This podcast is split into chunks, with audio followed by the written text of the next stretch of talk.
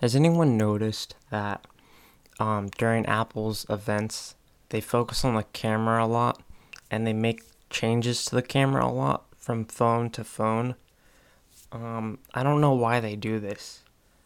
Only a few people need a really good camera on their phone, and even then, those people um, have cameras that they bought, right, that aren't attached to their phone.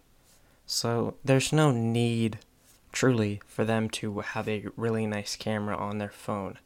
You know what's going to happen with the phone? Uh, there's going to be regular people taking pictures of their kids, their ugly kids, on their phones. And no one wants to see their ugly kid because they're going to take that photo and they're going to post it on social media. And that that just isn't cool for me. I think what Apple should focus on is um, better battery life. Give me a phone that doesn't die like at all. It just lasts like 2 to 3 years.